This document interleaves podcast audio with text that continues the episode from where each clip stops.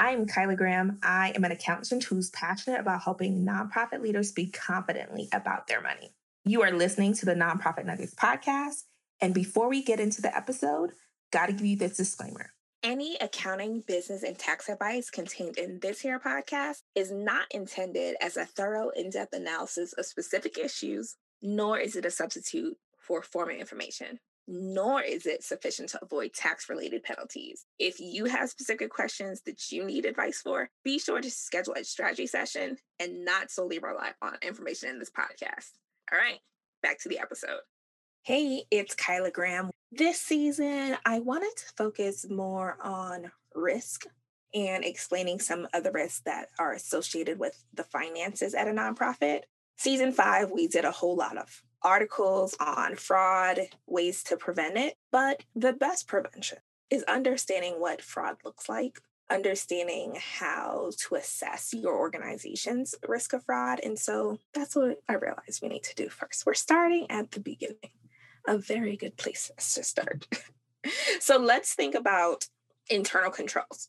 So, how do you stop fraud from happening, or how do you lessen the likelihood or how much you might lose is you have internal controls in place. So, internal controls, they are going to be the mechanism, they're going to be your procedures, they're going to be whatever you've implemented to make sure your accounting system is accurate, to promote accountability, to talk about fraud. It's not just about hey, there's a law in place that says people will go to jail. It's about what is the practicality? How have you broken this down for your organization?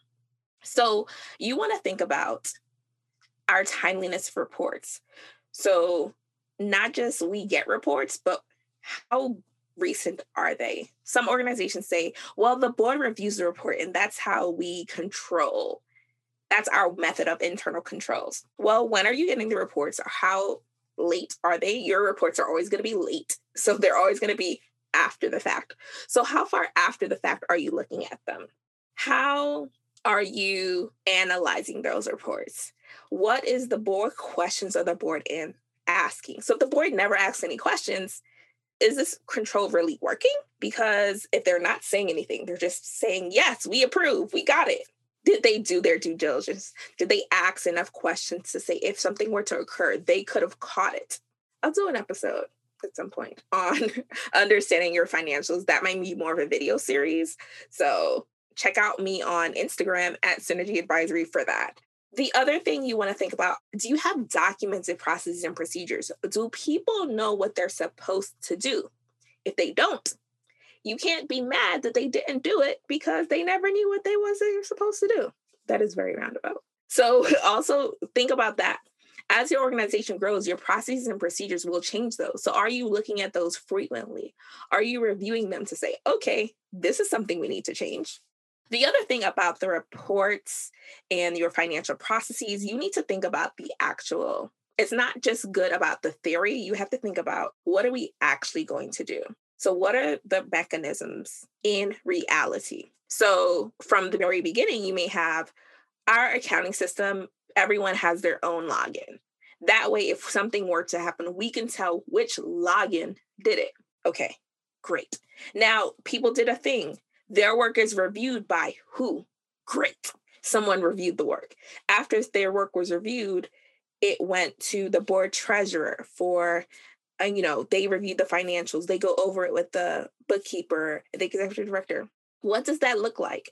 And then also think about the other side of hey if it happens what's going to be the process?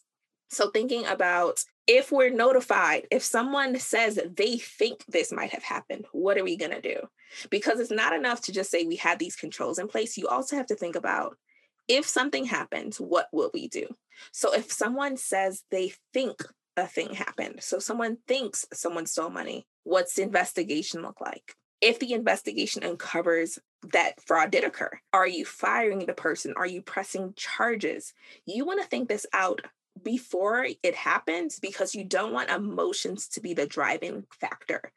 You don't want to assume this will never happen because it can. So you want to say, if this were to happen, what do we have in place to catch it? We have these logins, we have this review process, we have the board, we have uh, I'm not going to say that we have the audit because the audit is not meant to detect fraud. it is meant to say, are your reports accurate? Those two are not the same. And so just think about that this week as you think about your organization are what controls do we have? Who's to stop anything from happening? What are our individual laws, our rules within the organization that say this thing could happen? This thing would prevent fraud from occurring. So think about your prevention mechanisms and then think about okay, if it does happen, how would we catch it? How would we stop it? What will we do next? All right. Until next time, this is Kyla Graham. Thanks for tuning in to another episode of the Nonprofit Nuggets podcast.